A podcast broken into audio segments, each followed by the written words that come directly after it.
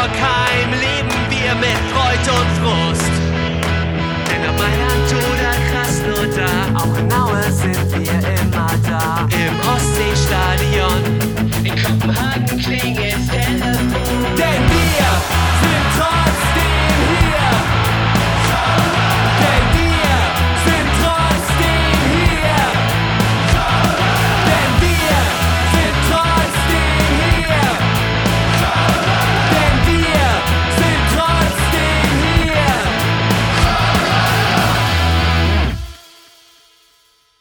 Hamburg und Hattingen rufen Müngersdorf.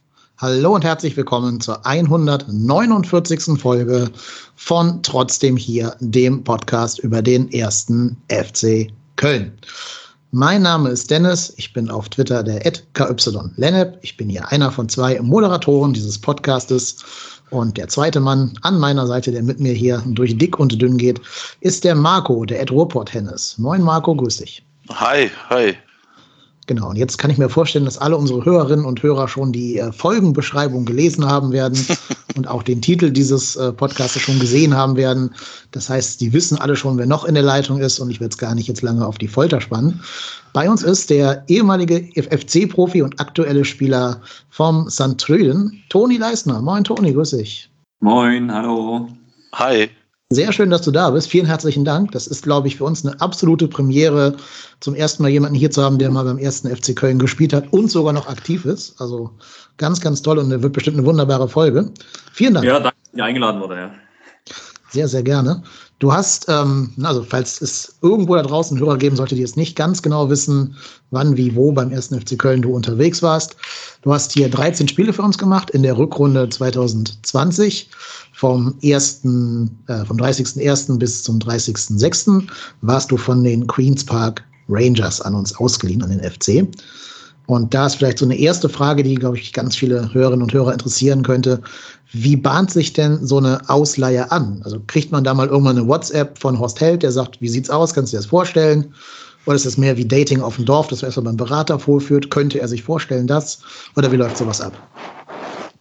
Ja, es geht ja meistens alles über einen Berater. Also ähm, ich würde da mal ein bisschen mehr ausholen. Ähm, das begann alles schon ähm, ähm, mit dem neuen Trainer bei äh, den Queens Park Rangers im Sommer davor, ähm, der mich direkt am ersten Tag reingeholt hat, hat gesagt, ähm, ja, dass ich ähm, zu viel Geld verdiene, dass er von meinem Geld ähm, drei andere ähm, schottische Spieler holen könnte. Und ja, da habe ich nicht schlecht gestaunt, weil ich habe ja ein Jahr vorher ähm, als Kapitän da den Vertrag unterschrieben.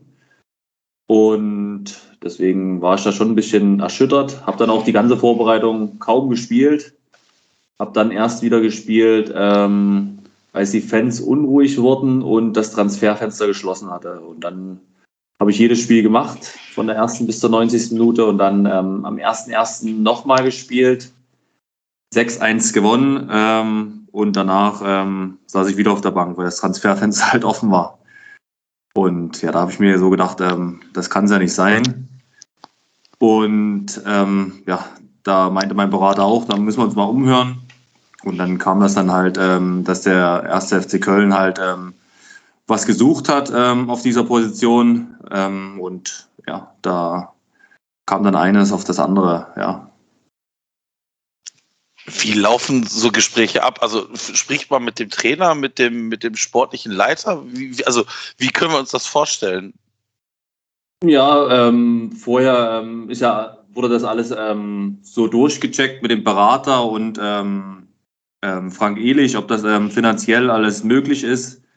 und wenn auf der Seite das Go kommt, dann, dann redet man mit dem Trainer und natürlich ist man dann nicht die einzige Option. Ähm, ich denke, der Verein hat auch noch andere Optionen ähm, ähm, durchgesprochen und ja, ähm, deswegen äh, habe ich mich dann umso mehr gefreut, als ich dann gerade mit meiner Familie im Park spazieren war und ähm, dann der Anruf kam von meinem Berater, ähm, der mich erstmal ein bisschen hops nehmen wollte, hat gesagt, das hat nicht geklappt. ähm, nee, und da habe ich mich sehr gefreut, dass er dann gesagt hat, ähm, nee, Spaß hat doch geklappt. Und dann zieht man quasi mit Sack und Pack dann für ein halbes Jahr nach Köln oder ist es dann ein halbes Jahr aufs Hotelleben äh, beschränkt?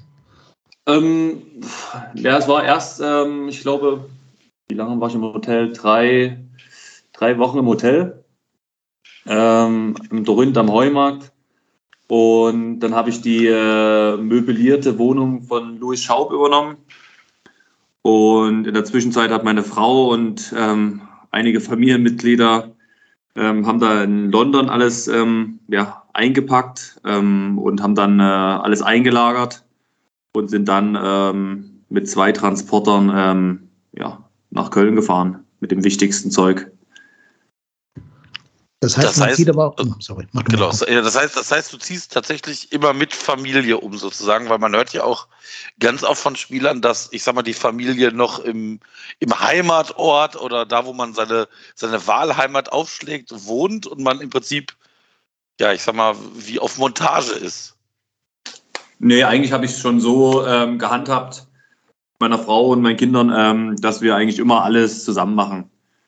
Klar, gerade ähm, ist es ein bisschen schwierig, ähm, weil wir in Hamburg noch einen, Mindestmietvertrag haben ähm, von zwei Jahren und da kommen wir ähm, gerade so schnell nicht raus. Deswegen äh, sind wir alle gerade ein bisschen am Hin und Her pendeln, aber ähm, wir hoffen, dass wir das ähm, zeitnah geregelt bekommen und ja, wir dann als Familie wieder enger zusammen wohnen. Ähm, ja, meine Frau würde dann auch wieder nach, nach Köln ziehen.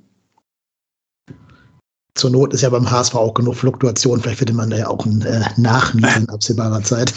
Aber Hamburger Mietverträge sind ja eh so ein, so ein ganz anderes Thema für sich. Das Ähm, ja. Genau. Ja, und dann bist du irgendwann am Geisbockheim angekommen. Hattest du vorher irgendwelche ähm, Assoziationen bezüglich des ersten FC Köln? Äh, ich habe schon mal in Köln gespielt. Ähm, war, glaube ich, nicht so ein rosiger Auftritt da von mir. Ähm, wir haben, glaube ich, äh, 3 oder 4-1 verloren mit Dynamo Dresden damals. Da habe ich aber irgendwie noch auf der 6 gespielt. Ähm, war sehr ungewohntes äh, Territorium da auf dieser Position für mich. Aber sonst, ja, sonst kennt man den ersten FC Köln natürlich aus ähm, ja, Fernsehen, Medien, allem drum und dran. Und man weiß, ähm, wie der erste FC Köln polarisieren kann. Und ja, deswegen habe ich mich extrem drauf gefreut auf diese Aufgabe. Und dann kamst du an, hat sich da irgendwas ähm, als komplett anders herausgestellt oder als genauso, wie du es vorgestellt hast? Oder war da irgendwie ein Kulturschock dabei? Nee, ist eigentlich ähm, genauso ähm, gekommen, erstmal, wie ich es äh, mir vorgestellt habe. Ähm, mir wurde natürlich gesagt, dass ich ähm, als Herausforderer komme. Ähm, und so habe ich die Situation auch angenommen. Also ähm, ich habe den äh, Jungs da von hinten ein bisschen Druck gemacht, ähm, habe da ähm, meine Leistung im Training gebracht und ähm, ja, dann kam einer auf den anderen. Klar braucht man im, im Fußball auch immer mal Glück. Ähm, Sebastian Bornau hatte dann seine fünfte gelbe Karte. Ähm, ja, ähm, Raphael Zichos hat sich dann verletzt und somit konnte ich dann auch äh, die ein oder anderen Spiele mehr machen, wahrscheinlich, als äh, ich selber auch gedacht hätte. Genau, am Ende wurden es ja 13 Stück von 17 möglichen. Das ist ja schon eine sehr äh, ordentliche Ausbeute für einen, für jemanden, der im Winter kam und dem gesagt wird, du bist der Herausforderer. Ähm, das war diese, diese recht schwere Nackenverletzung von äh, Chichos, ne, die dann passiert ist. Gegen, Genau, gegen Hertha, direkt- glaube ich, ne? oder gegen Schalke Ja, war das ja. Genau. Gut, aber war ja, dann war der FC wahrscheinlich froh, dass er direkt ein erfahrenes Backup hatte, was dann sofort quasi auf Betriebstemperatur war. Wie ist denn so, wenn du das vergleichen würdest, der große Unterschied jetzt ähm, Premier League oder in dem Fall Championship und Bundesliga? Gibt es da ganz große Unterschiede oder ist es eigentlich dasselbe auf Englisch? Ähm, naja, es ist schon ein, äh, ein Unterschied. Also ähm, die Championship ist ja die, die zweite Liga da. Ähm, natürlich sind da extreme ähm, Namen unterwegs. Also ich habe da gegen einen Rooney gespielt, gegen den Bojan Grikic, gegen den äh, ähm, Peter Crouch. Also alles Namen, die die ähm, die Fußballwelt eigentlich so kennt. Ähm, auch wenn ich die englische Nationalmannschaft jetzt durchgehe, ähm, ja, da haben viele zu dem Zeitpunkt auch ähm, ihre Erfahrungen gesammelt in der zweiten englischen Liga. Ähm, deswegen muss man schon sagen, dass da eine extreme Qualität ähm, vorhanden war in der Liga. Aber ich denke, dass das Niveau in der ersten Bundesliga äh, nochmal viel extremer ist. Klar war es vom körperlichen her war es jetzt nicht vergleichbar. Da ist natürlich England nochmal eine ganz andere Welt. Ähm, da musste ich am Anfang auch ganz schön schlucken. Aber ähm, ja, das, ähm, ich denke schon, dass die erste Bundesliga qualitativ ähm, zur Championship ähm, auf jeden Fall ähm, ein großer qualitativer Unterschied ist. Ja, kann ich mir gut vorstellen. Also diese Körperlichkeit wird ja immer betont. Und das würdest selbst du sagen, als jemand, der ja doch ein sehr physischer Spieler ist, dass da noch ein großer große, großer Unterschied besteht?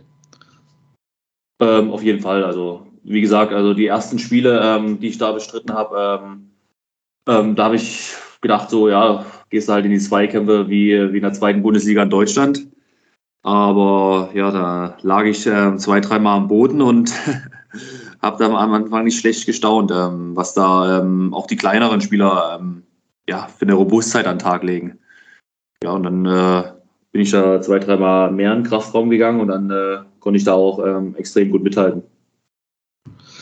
Hat dir dann bestimmt ja auch nicht im weiteren Verlauf der Karriere geschadet, kann ich mir vorstellen, wenn man einmal diese, diese Härte sich draufgezogen hat. Und dann hast du ja eine sehr, ähm, ich sag mal, bewegte Rückrunde beim ersten FC Köln miterlebt. Du kamst ja quasi auf den Peak dieser großartigen Siegesserie unter dem damaligen Trainer Markus Gistol. Ähm, da hatte der FC ja, wie war das, neun von, nee, acht von neun Spielen gewonnen oder acht von zehn, irgendwie sowas.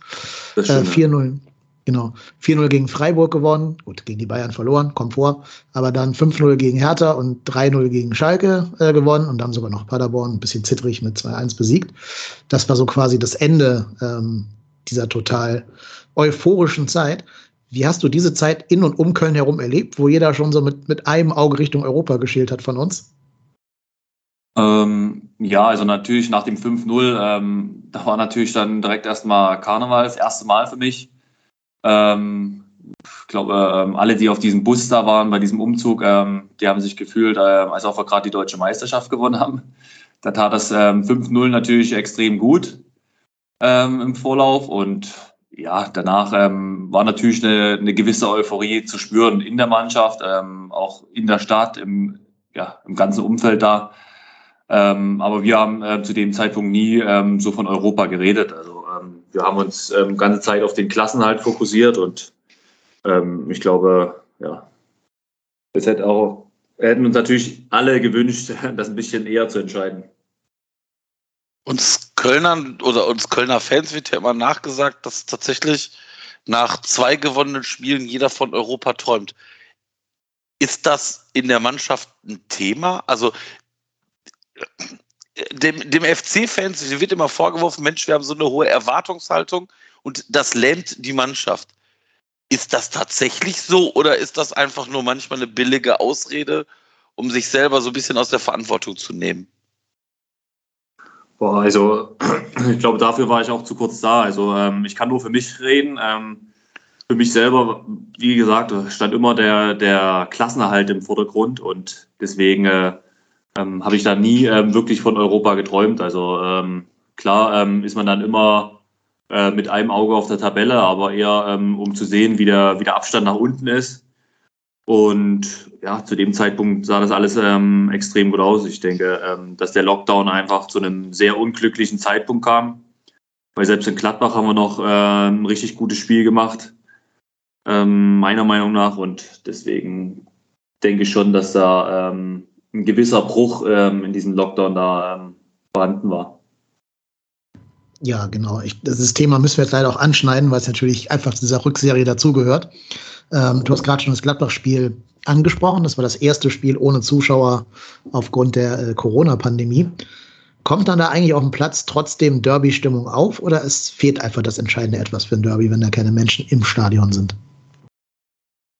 Ja, ich habe ja schon das ein oder andere Derby gespielt. Ähm, natürlich ist da, ähm, wenn man dann ja, diese, diese pure, diesen puren Willen der Fans mitbekommt oder auch ja, manchmal so den, den Hass, den man von den gegnerischen Fans bekommt, ähm, natürlich pusht er einen nochmal ähm, viel mehr. Und ich denke, das gehört zu jedem äh, Derby, egal welches es in Deutschland ist, ähm, gehört das einfach dazu. Und ähm, ich denke schon, dass das ein bisschen gefehlt hat, aber ich denke, trotzdem, dass wir da ähm, sehr gutes Spiel gemacht haben und ähm, dass wir da auch sehr unglücklich verloren haben. Also ja, das hätte auch anders ausgehen können, das Spiel.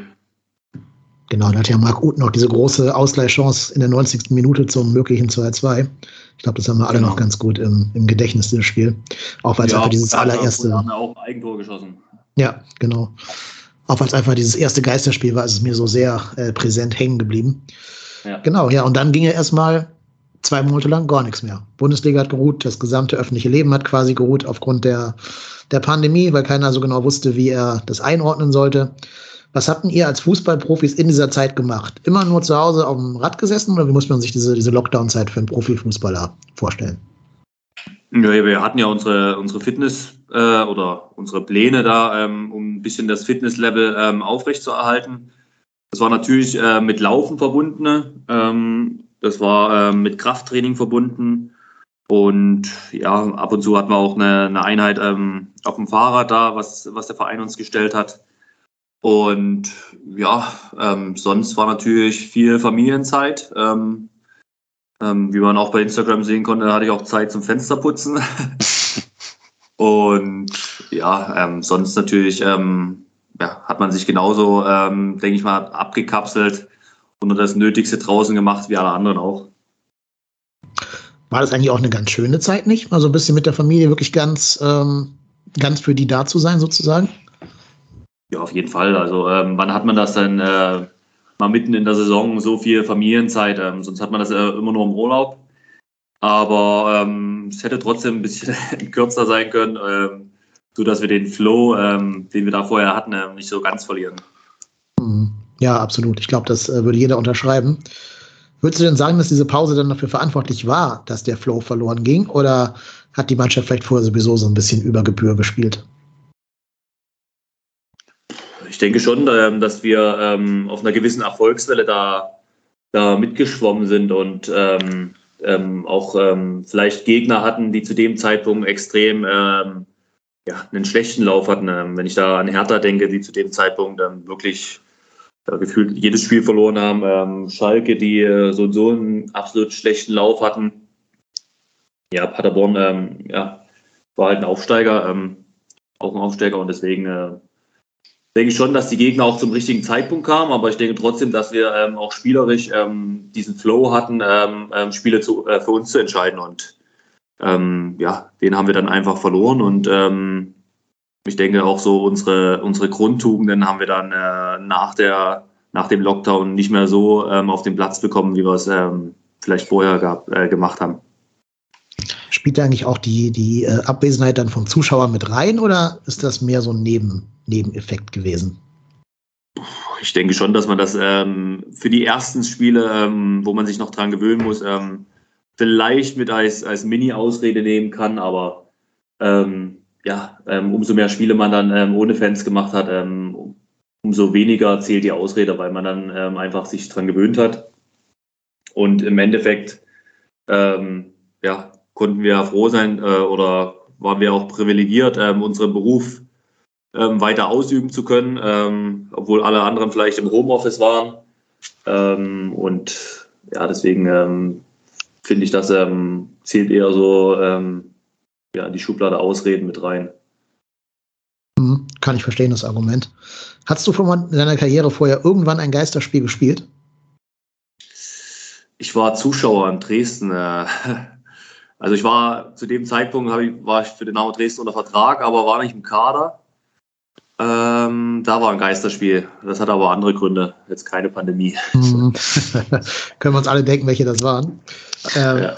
Dann machen wir einfach weiter, weil es, es gibt ja genau in diesem ersten Spiel nach Wiederbeginn der Bundesliga, das war das Spiel gegen Mainz, da gibt es ja bis heute die These, wenn man dieses recht frühe 2-0 irgendwie über die Zeit bringt, dass dann die ganze Rückrunde äh, anders verlaufen würde. Und dass man halt diesen Vorsprung dann auch hergegeben hat, hätte so ein bisschen den, den Knick auch bedeutet. Willst du der These was sagen oder lässt die so für sich stehen? Also zu dem äh, Zeitpunkt hatte ich schon so das Gefühl, also beim Stand von 2-0, dass wir ähm, ja eigentlich genau da weitergemacht haben, ähm, wo wir aufgehört haben. Ähm, was dann natürlich ähm, widerlegt wurde ähm, mit den zwei Gegentoren, die einfach dann auch äh, ja, zu einfach gefallen sind. Ähm, ich denke, das wäre uns vor dem, äh, vor dem Lockdown nicht so passiert, ähm, ja, weil wir da einfach besser verteidigt haben.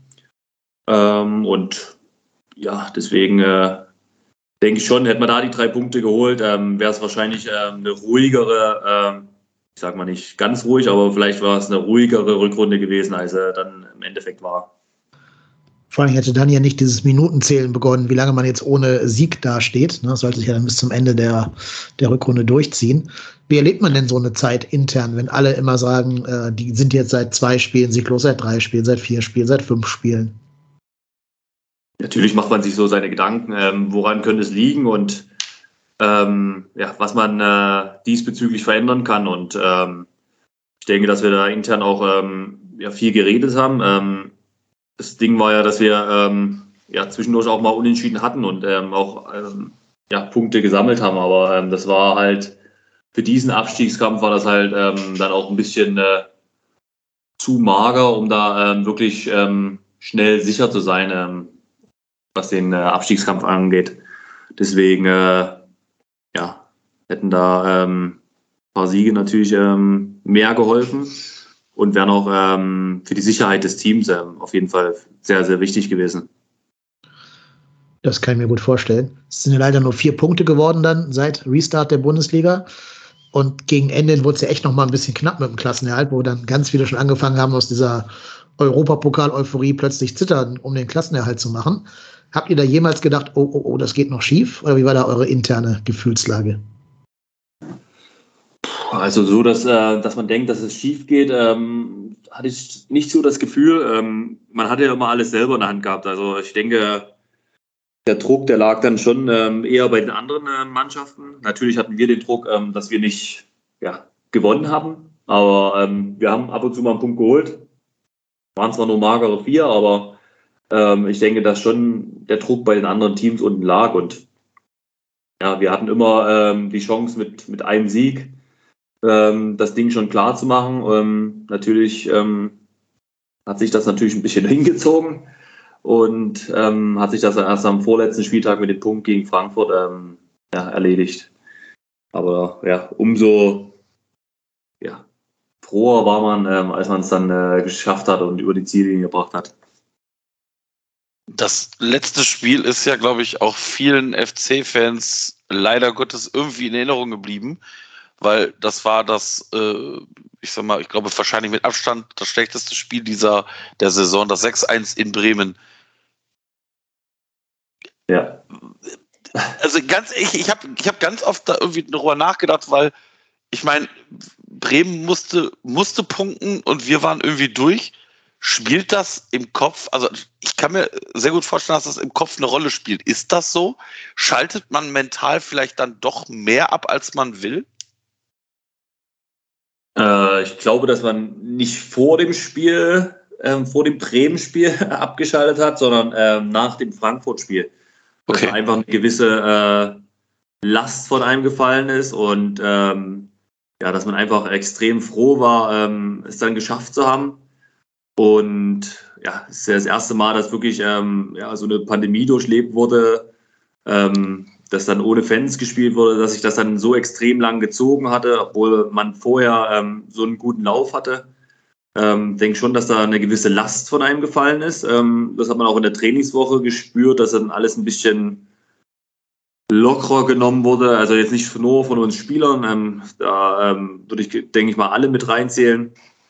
Ähm, und ähm, deswegen äh, haben wir da einfach ähm, in der Woche, denke ich mal, den negativen Grundstein gelegt für diese katastrophale Leistung. Jetzt mit ein bisschen Rückblickswissen. Ähm, hätte man damals irgendwas anders tun können, machen müssen, um diese Rückrunde dann doch noch ein bisschen anders gestalten zu können? Hättest du irgendwelchen anderen Impuls gebraucht als die, die äh, erfolgt sind? Jetzt äh, Rückrundentechnik oder das letzte Spiel? Nee, für die ganze Rückrunde meine ich. Also für diese vier Punkte aus 13 oder aus 11 Spielen. Äh, boah. Das ist eine gute Frage. Ähm,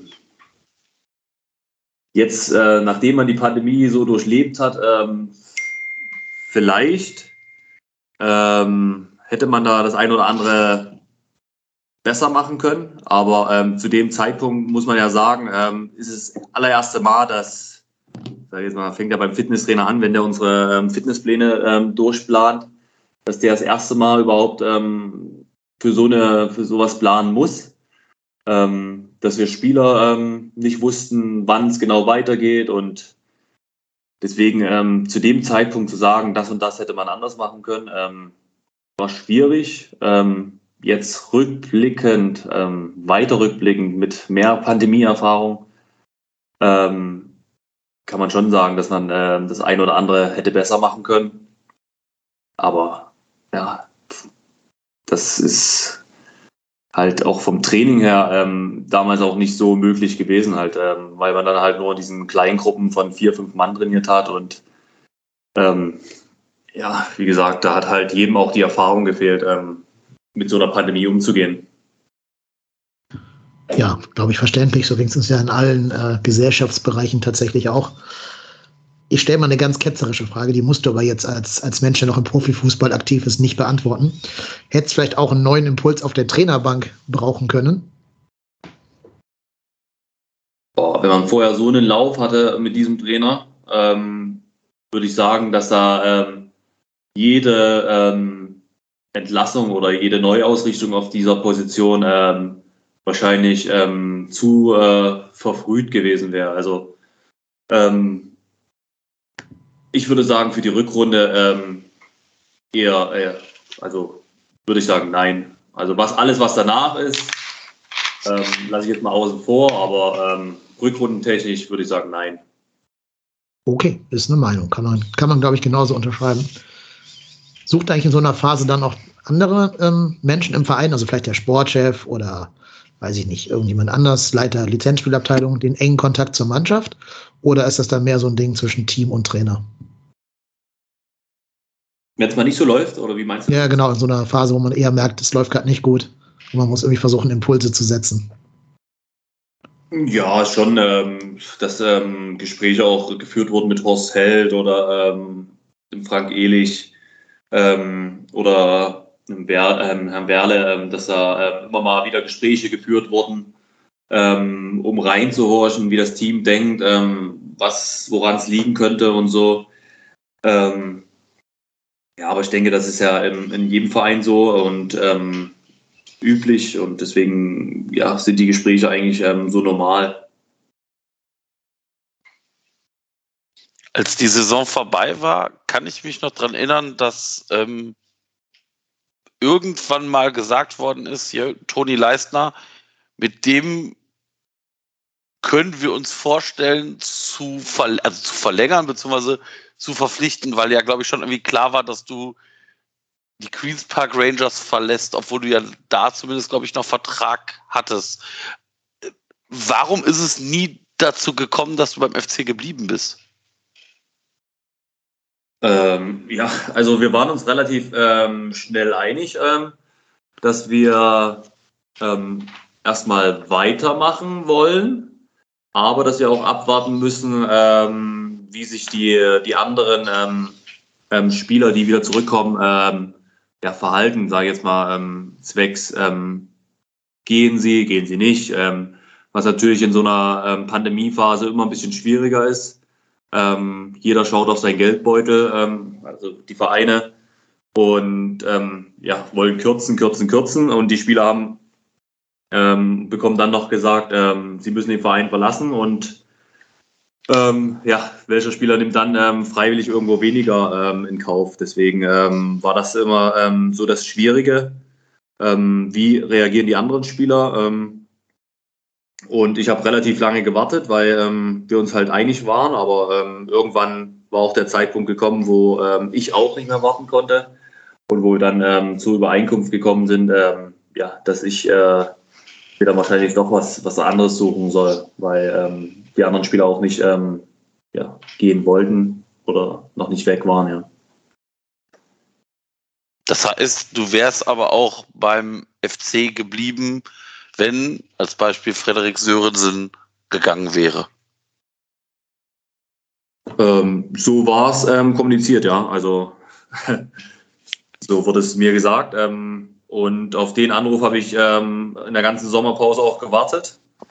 Aber der kam nie und dann ähm, sind wir, haben wir uns halt zusammen telefoniert und sind dann halt zu dieser Übereinkunft gekommen, ja. Also, dass ich gern geblieben wäre, ähm, ist auch kein Geheimnis. Habe ich auch schon öfters kommuniziert und ähm, war für mich immer eine sehr schöne Zeit beim FC. Jetzt im Sommer gab es aber keine Überlegungen, nachdem dein Vertrag beim HSV aufgelöst wurde und bei uns ja ein Abwehrspieler verlassen hat, dass da nochmal eine, eine Reunion stattfinden könnte?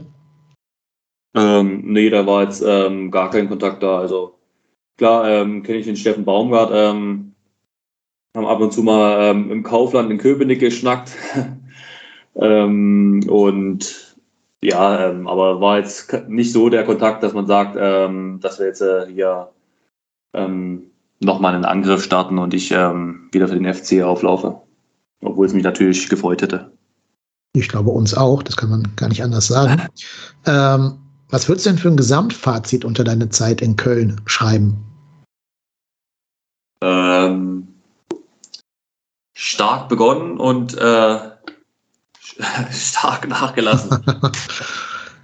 hat ja leider auch für dich persönlich in der Auswechslung in der 34. Minute in dem Spiel gegen Bremen bei 3-0 dann äh, gemündet. Ist nicht der schönste Abgang wahrscheinlich, oder, den man einem Spieler machen kann? Nee, das auf gar keinen Fall. Also klar hätte man sich dann, wenn man weiß, dass es zu einem, zu einem Abschied kommt, ähm, hätte man natürlich gerne ähm, nochmal so ein Spiel ähm, im, im vollen Stadion gehabt. Aber ähm, ja, das ist halt Fußball. So ist das manchmal. Ähm, da läuft nicht immer alles rund, aber schüttelt man dann alles aus, den, aus sich heraus oder das ganze Schlechte weg, sage ich jetzt mal, und ähm, konzentriert sich dann wieder auf die neuen Dinge. Was mich ja persönlich so als, als kleinen Taktik-Nerd interessieren würde. Ihr habt ja dann hinterher in der Rückrunde auch auf äh, Fünferkette umgestellt, auch in diesem Spiel gegen Bremen dann. Wie ja. ist denn das so als, als Fußballer? Ist das so, kann man einfach so von, von Vierer auf Fünfer äh, switchen oder ist da schon eine, eine größere Umstellung, als man es von, von draußen sich vielleicht vorstellen kann. Ähm, zu dem Zeitpunkt hätte ich mir schon mehr gewünscht, dass wir das nochmal ähm, mehr im Training durchgespielt hätten. Ähm, aber sonst, ähm, ich habe vorher schon ähm, öfters mal in der Dreierkette gespielt, jetzt nicht auf der rechten Position, ähm, sondern eher auf der mittleren Position. Aber eigentlich ist das ja nicht so das Problem, von, einer, von einer Viererkette auf eine Dreierkette ähm, zu switchen, sage ich jetzt mal. Ähm, ist dann eher, wenn man mal jetzt als Innenverteidiger auf eine Rechtsverteidigerposition geht, dann ist es schon äh, eine größere Umgewöhnung. Aber so ähm, spielt man ja trotzdem eigentlich noch als Innenverteidiger und ähm, das sollte schon machbar sein. Hast du da ein Lieblingssystem, wo du dich am wohlsten drin fühlst? Oh, Lieblingssystem. Also ich spiele schon gerne ähm, in der Viererkette, aber ähm, ja, ich spiele auch ähm, gerne in der Dreierkette in der Mitte.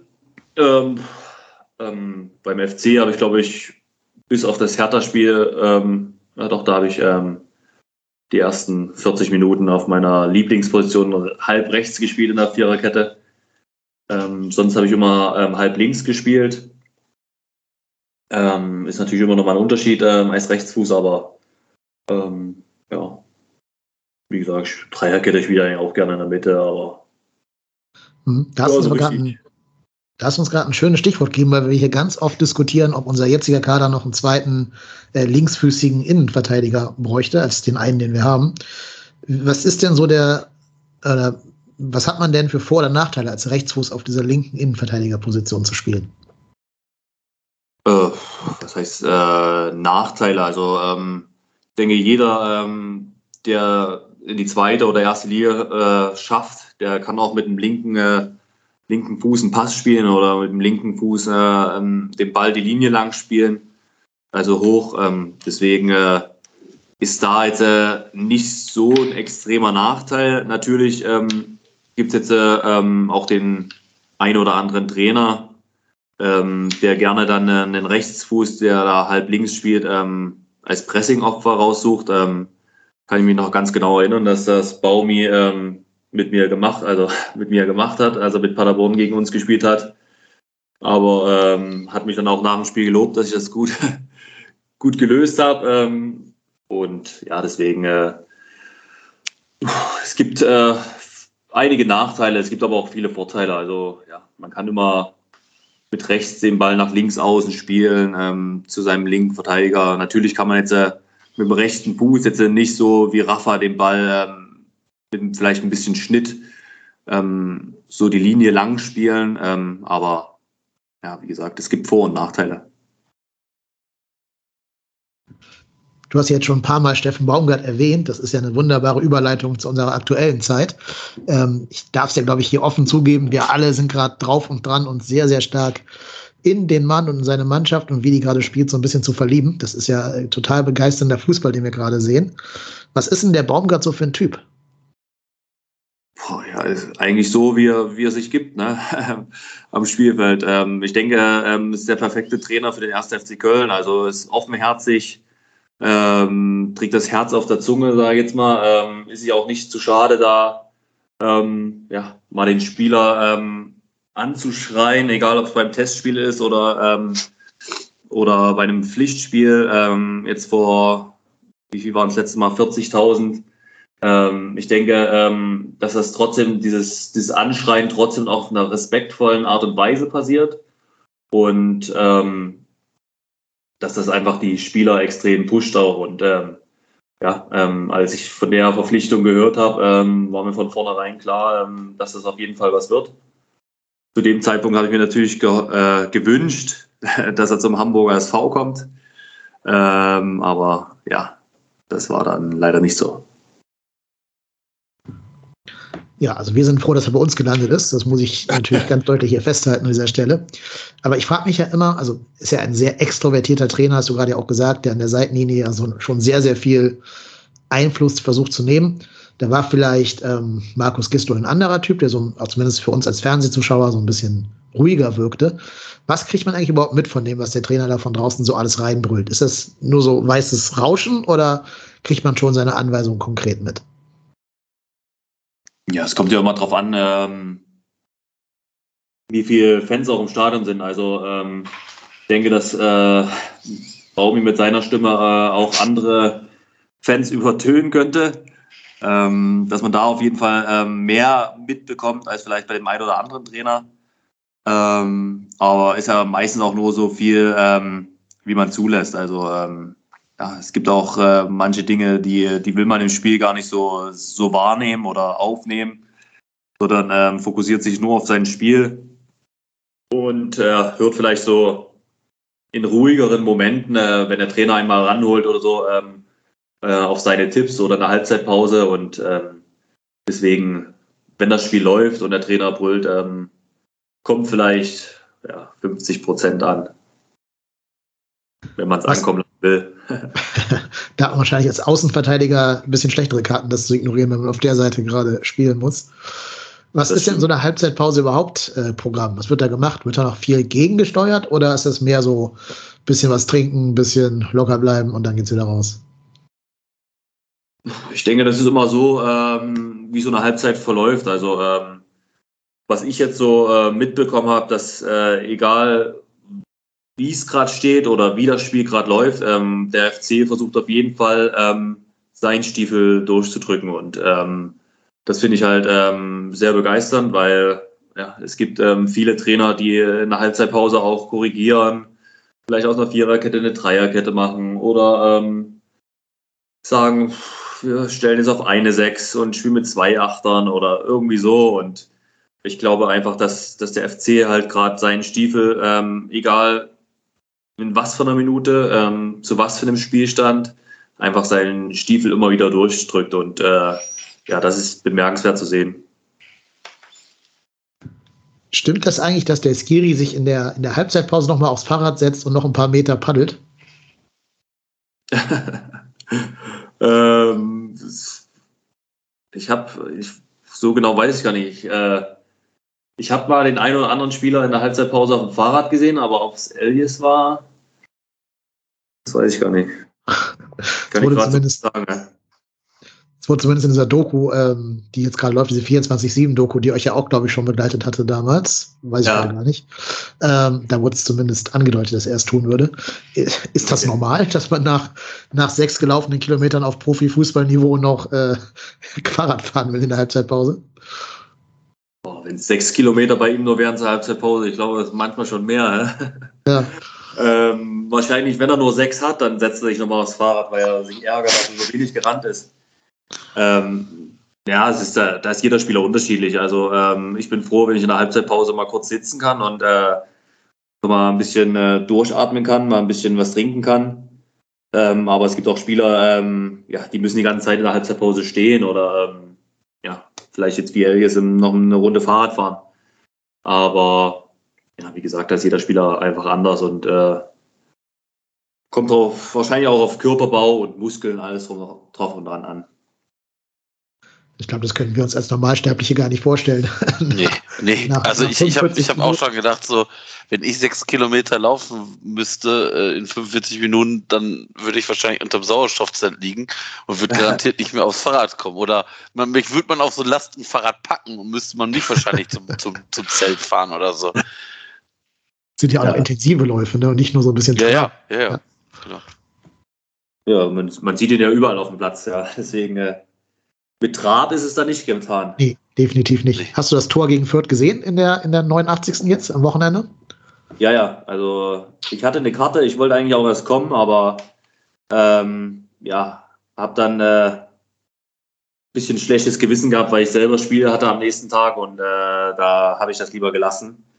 Aber natürlich habe ich mir ähm, auf, dem, auf dem iPad angeguckt ähm, und war schon sehr erstaunt, was da alles noch möglich ist in so einer in so einer Nachspielzeit. Ja, ich glaube, erstaunt trifft unsere Gemütsverfassung gerade ja. sehr, sehr gut. Ähm, Gibt es denn so einen Spieler, wo du sagst, jetzt zeigt der endlich mal sein Potenzial? Das hat der im Training schon immer angedeutet und jetzt endlich unter Baumgart ruft das mal ab, dass jemand so ganz ähm, quasi immer Trainingsweltmeister war und es jetzt endlich mal auf den Platz bringen kann? Ähm, ja, zum Anfang der Saison ähm, ähm Jan Thielmann, der immer ähm, im Training Vollgas gegeben hat. Und jetzt ähm, auch ähm, Anthony Modest natürlich. Ähm, ja, Toni, ähm, denke ich, ist wieder auf dem Level, ähm, wo er war, bevor er nach äh, China gegangen ist. Und ja, das freut mich natürlich zu sehen, dass er dann natürlich ähm, das auch mit Toren zurückzahlen kann. Ja, freut uns alle. Ähm, da gibt es keine zwei Meinungen. Gibt es denn einen in der Mannschaft, wo man sagt, das ist der Oberspaßvogel, der vielleicht nach außen gar nicht so wirkt, aber in der Kabine so der, der Mr. DJ ist? Boah, da würde ich auch wieder sagen, so ähm, Anthony Modest, Marc Uth, Raphael Zichos, ja, ähm, da gibt es viele Spaßvögel, aber auch ähm, Keinzi, ähm, ja. Ähm, von den Neuen kann ich jetzt nicht sagen, ähm, da bin ich, ja, die kenne ich da zu wenig, aber ähm, von denen, die ich kennengelernt habe, ähm, da waren auf jeden Fall ähm, extrem viele Spaßvögel dabei. Wir hatten extrem viel zu lachen, ja. Hast du, also ich gehe davon aus, du hast noch Kontakt zu den Spielern. Wie ist das? Ist man dann noch in so einer, ich sag mal, so einer internen WhatsApp-Gruppe oder ist, äh, wie stelle ich, kann ich mir das vorstellen, so wie, weiß ich nicht, äh, Verein verlassen, zack, aus der WhatsApp-Gruppe gelöscht? Ähm, ja, so kann man sich das eigentlich vorstellen. So ist es meistens, ähm, dass man dann äh, erstmal direkt ähm, austritt oder ähm, rausgeworfen wird aus so einer WhatsApp-Gruppe, ähm, nach, nachdem man sich verabschiedet hat. Ähm, aber der Kontakt zu den einzelnen Spielern, der ist eigentlich ähm, zumindest bei mir jetzt ähm, zu den FC-Spielern ganze Zeit vorhanden gewesen. Egal, ob es zu einem Anthony Modest ist oder ja, Florian Kainz, Raphael Zichos, wir schreiben fast jeden Tag. Ähm, noch Jonas Hector. Ähm, man hat immer ähm, den einen oder anderen Kontakt und ähm, deswegen, ich war jetzt auch äh, ein bisschen öfters in Köln, ist ja nicht mehr so weit weg und war auch schon mit dem einen oder anderen Essen. Ist aber ganz spannend, dass du da gerade noch äh, Rafa Tschichos genannt hast. Ihr wart ja so gesehen Konkurrenten auf dem Platz für ein, eine Position. Aber sowas ähm, ist dann anscheinend kein Hindernisgrund, dass sich da auch eine Freundschaft entwickeln kann. Nee, die Freundschaft ging ja so weit, dass Rafa äh, selbst die Frisur gemacht hat, wie ich. das ist nee, doch eine, ähm, eine, Nebenwirkung von 1. FC Köln.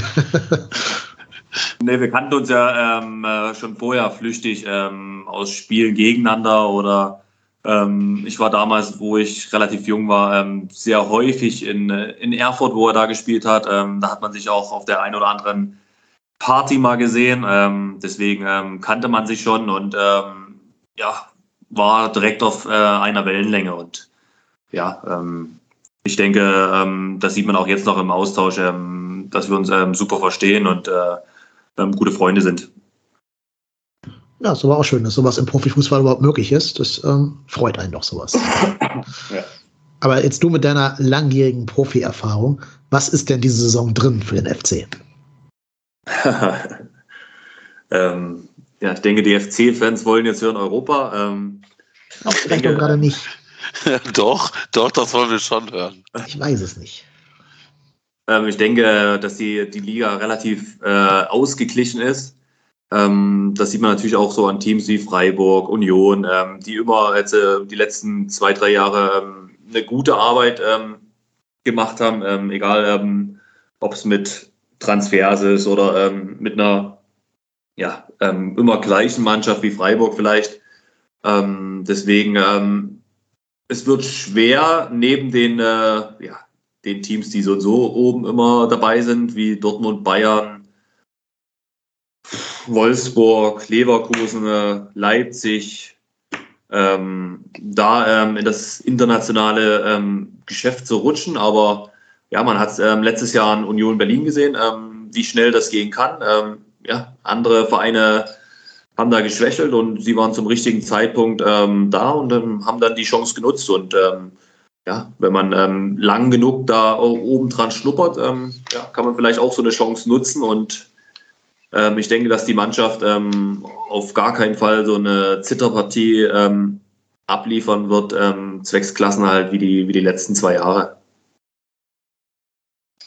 Das, das ich glaube, das, ich wollte gerade sagen, ich glaube, das reicht uns allen schon, äh, wenn wir, also ich bin ganz ehrlich, ich bin nach dem, was wir bisher in der Saison gesehen haben, einfach, einfach wahnsinnig froh und guten Mutes, dass es hoffentlich so weitergeht, wobei man ja auch immer weiß, dass es auch irgendwann in die andere Richtung ausschlagen kann. Das ist, das ist leider auch so, ja. Das haben wir auch schon. Dafür, dafür erkennen wir den FC zu gut, um zu wissen, dass wenn man glaubt, jetzt, jetzt läuft es richtig, kommt irgendeiner um die Ecke und tritt von hinten äh, dem FC die Beine weg. Das ist, ähm, das ist irgendwie in unserer DNA anscheinend irgendwie drin. Ja, aber ich glaube, dass es ähm, vielleicht in der DNA war, aber ich denke, ähm, dass gerade ähm, äh, so mit Steffen Baumgarten auch ein Trainer verpflichtet wurde, ähm, der sowas ähm, gerne bricht, sage ich jetzt mal, ähm, der da ähm, versucht ähm, auch ähm, ja, an neue Ufer zu gelangen und ja auch mal was Neues zu machen. Und ich denke, deswegen äh, ja, habe ich ja ein sehr gutes Gefühl und habe da auch nicht so die Angst, dass es vielleicht dieses Jahr so eine Zitterpartie wird. Hättest du denn persönlich Bock mal unter äh, Baumi zu trainieren, egal bei welchem Verein jetzt?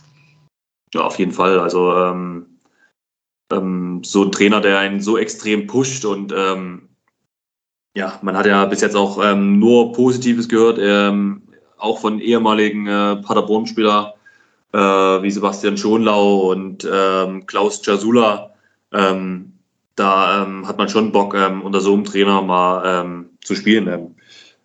Dass es vielleicht nie ähm, der Fall sein wird, ähm, das weiß ich auch, aber ähm, ja, man sagt niemals nie, ne? Ja, wollte gerade sagen, du hast ja noch ein paar Jährchen vor dir als äh, Profi. Plant man eigentlich schon so langsam auch für die Karriere nach der Karriere oder fühlt sich da noch äh, zu jung für?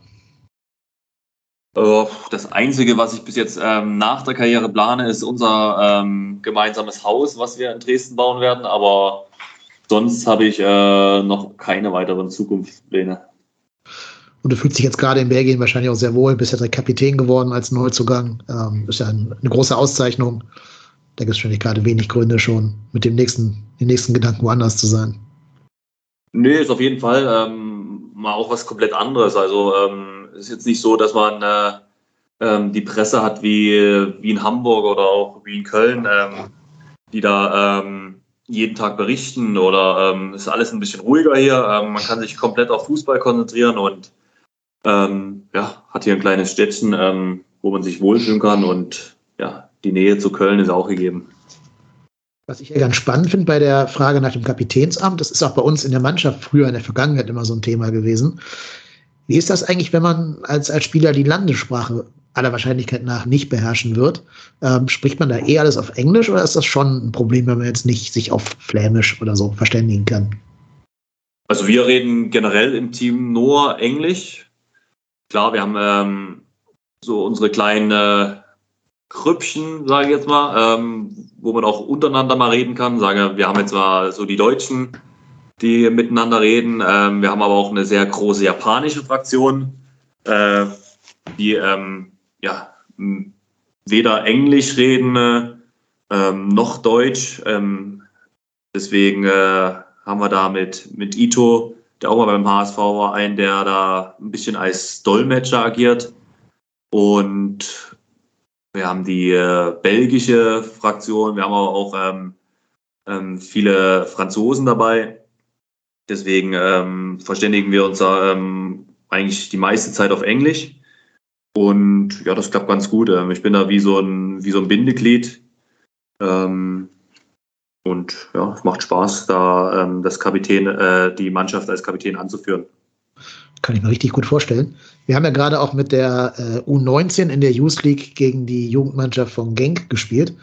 Die belgische Liga hat schon auch einiges so an, an Talenten zu bieten, wenn ich das richtig von außen äh, beobachte, oder?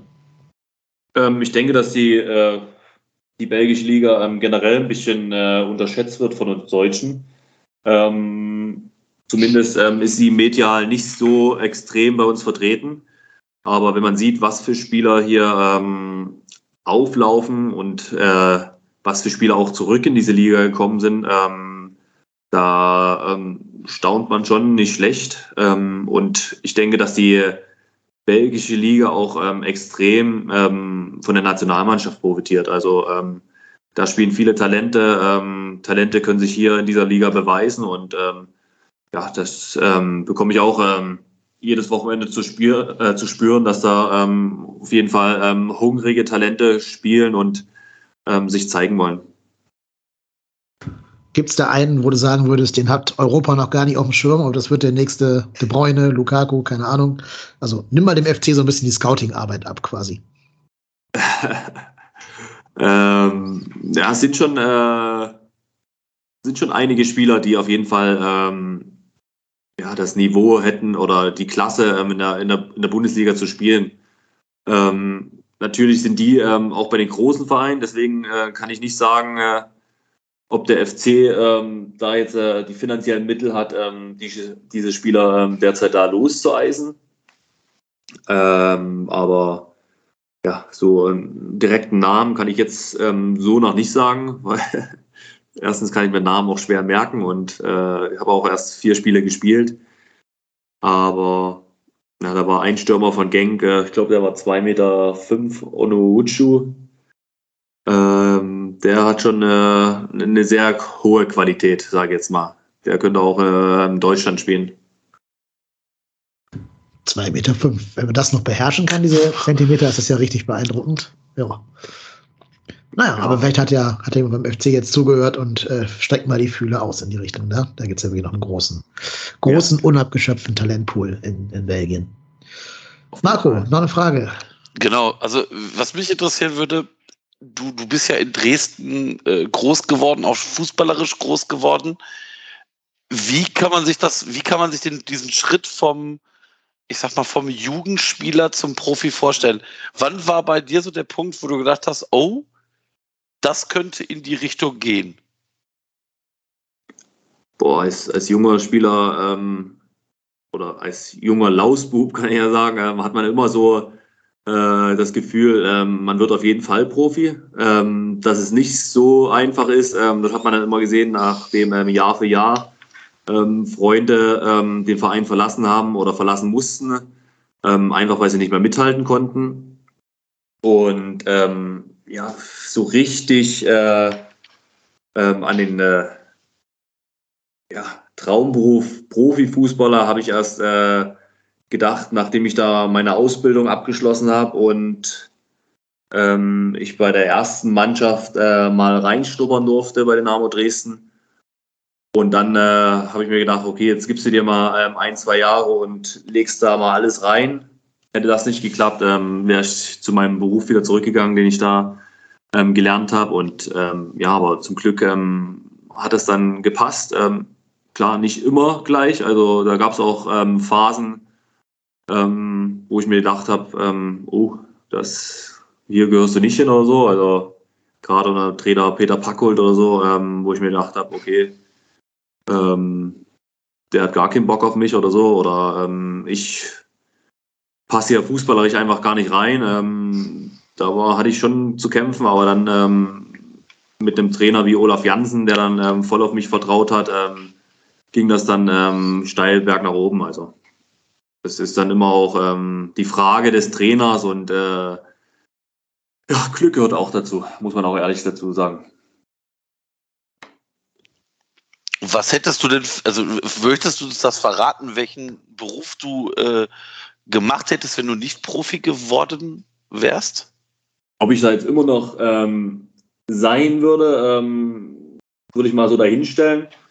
Aber ich habe ähm, IT-Systemkaufmann bei der Telekom gelernt. Okay. Okay. Ja. Witzig, okay. Ähm, Gibt es denn so einen Ratschlag, den du jetzt, wenn, wenn hier ein junger Mensch zuhört, der selber überlegt, in den Profifußball zu gehen, so einen Ratschlag, den du dir mit auf dem Karriereweg geben möchtest? Ähm, ja, alles versuchen, ähm, sein Hobby zum Beruf zu machen, aber nie vergessen, ähm, dass das Ganze auch noch Spaß machen soll. Also ähm, ja, ohne Spaß ähm, macht die ganze Arbeit auch äh, ja, nicht so viel Spaß, sag ich jetzt mal. Ne? Ähm, wenn man dann die ganze Zeit nur verkrampft und äh, sich die ganze Zeit Gedanken macht, ähm, dann kann man, denke ich mal, auch seine, äh, nicht seine Topleistung bringen. Aber es klingt doch so, wenn du den Schritt in den Profifußball nie bereut hättest. Ach, definitiv nicht. Also, ähm, ja, also ich habe äh, wunderschöne Stadien kennengelernt, ähm, wunderschöne Städte.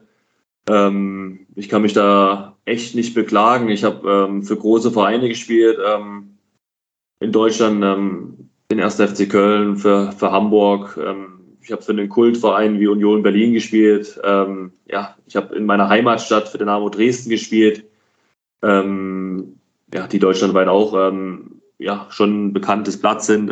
Klar, vielleicht früher noch mehr als jetzt, aber ich denke, das, das kann sich auch wieder ändern.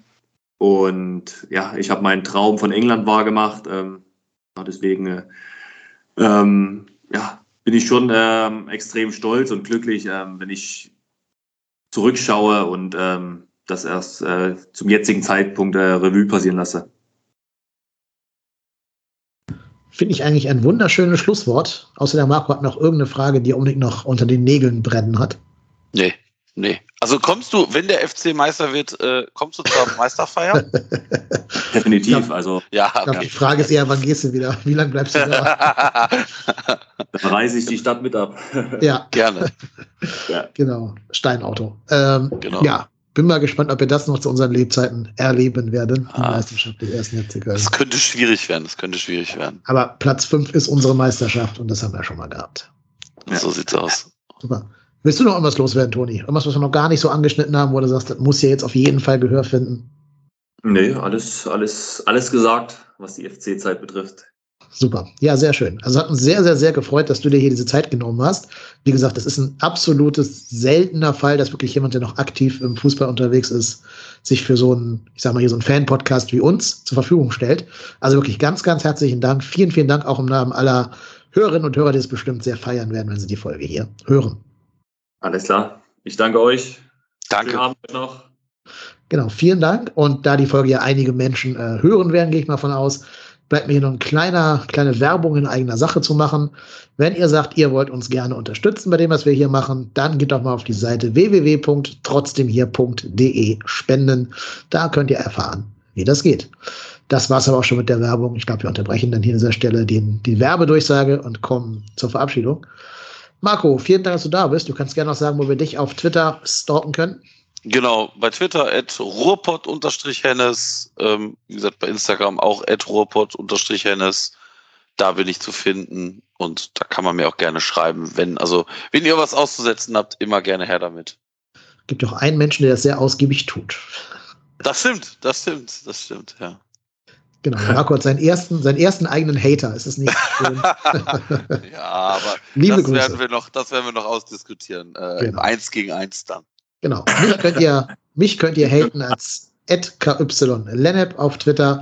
Mein Name ist Dennis, sein Name war Marco und zusammen sind wir trotzdem hier.